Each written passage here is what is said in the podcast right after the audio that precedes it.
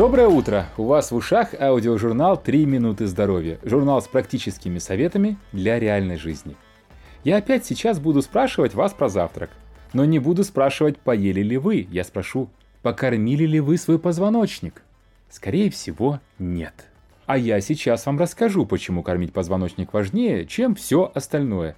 И дам уникальный по своей простоте рецепт, как это сделать быстро и качественно.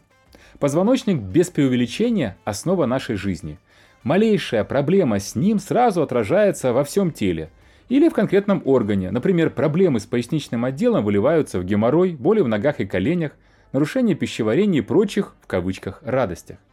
По ссылке в описании подкаста вы найдете отличную картинку, на которой видно, за что отвечает каждый позвонок. И вот вам первое откровение. Позвоночником нужно заниматься, иначе беда. А вот второе, страшное откровение. В возрасте примерно 20-25 лет капилляры перестают питать межпозвоночные диски. То есть до этого времени нам делать ну почти ничего не нужно, тело само доставляет еду. Но если мы не возьмем инициативу по питанию позвоночника на себя, то годам к 40 получим весь вот тот букет заболеваний, который нам принесет постепенное усыхание нашего позвоночника. И третье, облегчающее откровение есть очень простой способ помочь вашему позвоночнику и, как следствие, вашему здоровью.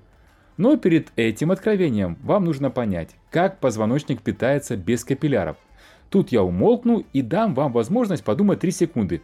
В конце концов, вам же интересно об этом подумать, да? Да, ваши мысли правильные. Питание попадает в диски путем диффузии.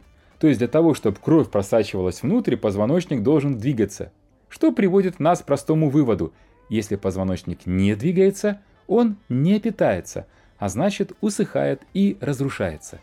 Для позвоночника известный девиз «движение – жизнь» особенно актуален.